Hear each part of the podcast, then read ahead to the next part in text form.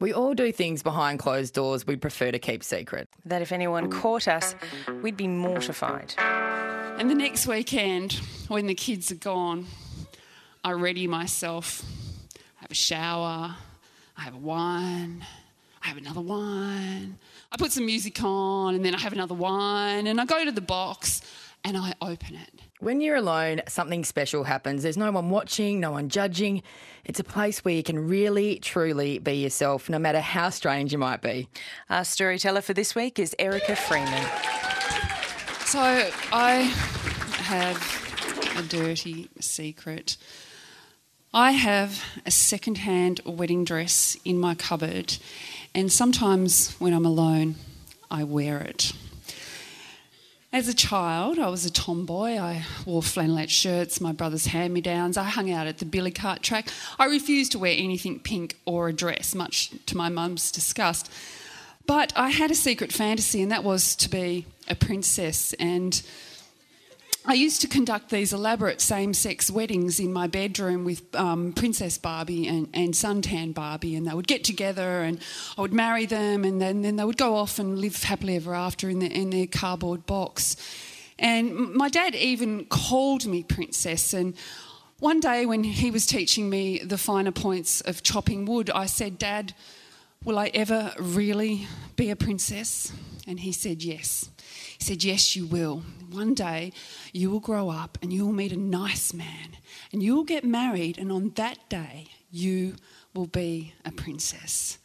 So I'm 27 years old, and my prince arrives, and he's driving a clapped out Mazda with crappy seat covers and an AM radio. And most people spend time getting to know each other, and they go on holidays, and, and they slowly plan a future together. But not us, no siree. We we have what could be described as an unplanned pregnancy, but um, having unsafe sex is a plan of some sort. So my fairy tale begins. I eat a lot. I put on 22 kilos. I chuck. And I decide that I'm having a home birth because that's what tomboys do. And 63 hours into the labour, I decide I want to go to the hospital. And I arrive and I'm screaming, Get me some drugs! And luckily, they give me some drugs. And six hours later, I, I give birth to a baby boy. And so the next thing that happens is we sell my house and we buy a house together. And at this point, I'm, I'm sewing like I've never sewed in my life. I'm, I'm pickling olives. I'm, I'm, making jam. I, I go shopping at, at Myer and I start buying things like, like a toaster and, and, and wine glasses and, and linen. And I realise I'm buying wedding presents. But, but I'm not married. I, you know, I haven't got the dress. And so, three and a half years later, I've had another child, a home birth, water birth. And we have renovated, we've bought white goods, we've got an investment property, and I am living the dream. But I, I still, I still don't have the, the dress. And, and, that's when his father, his Catholic father, says to us that we are breeding illegitimate bastards. So I say, I say to my partner, I say, can't we just have a pretend wedding? We could have a party and we could just, we wouldn't have to sign it. We could have a ceremony and I could get a dress. And he says, No, I'm not ready for that sort of commitment. And I think, what is two children, two mortgages, and a joint bank account? And I don't really understand. And that was when my girlfriend asked me to be her bridesmaid and things hit fever pitch at this point. I could not believe it. This, this woman, she hadn't even had her vagina ripped apart, she'd never even had stitches, she'd not been chucked on, she hadn't had her tits explode, and she was getting to be a princess. And I was gutted. And then I had to go shopping for the dress with her.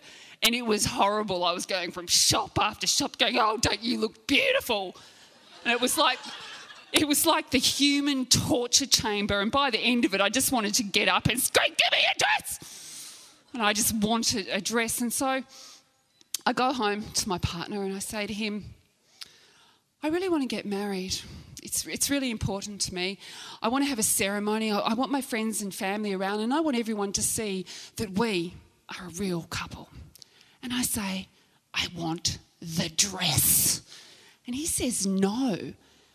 And I can't believe it. I, I, think, what am I? You know, I'm a great mother, I'm a great cook, I, I, work, I'm even a great ride. And he he just won't even give me this one moment. And and in that moment, uh, like a part of me just died and, and I, I gave up on the relationship. And um, Disney doesn't do open marriages, and I wasn't even married, so I strayed and um, we split up. And it was probably about three or four months later when I went over to his sister's place, and there was this box on, on the table, and, and I said, I said, "What's that?" And she said, "Well." Oh, it's my old wedding dress. I'm chucking it out because she, she's been married twice. And I said, "Oh no, don't don't chuck it out. I'll take it home, and the boys will use it for dress ups."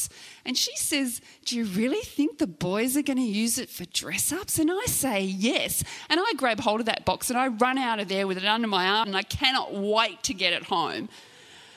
And the next weekend, when the kids are gone, I ready myself.